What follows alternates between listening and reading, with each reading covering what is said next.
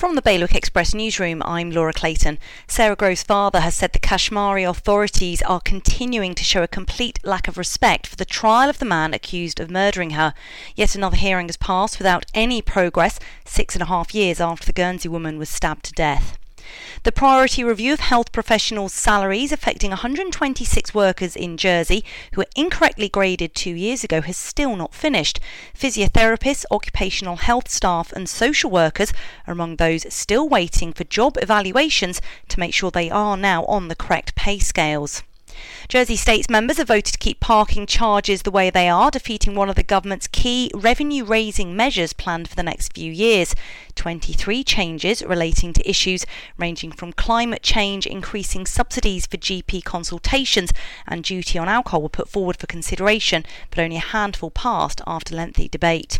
And both Guernsey and Jersey could have flights to Heathrow next year. Guernsey's Economic Development Committee has started talks about subsidising the route again in 2020 and Virgin Connect are said to be keen on flying to and from Jersey too. To get the full stories, go to bailiwickexpress.com. The weather now frosty and cloudy, highs of just 9 degrees. Bailiwick Radio News, sponsored by IQ. At IQ, you can now own a Mac from as little as £33 a month over 12 or 24 months interest free. The choice is yours. So pop into IQ and they'll help find the right Mac for you with financing that's right on the money. IQ, your local Apple expert. Liberty Wharf, Jersey and High Street, Guernsey.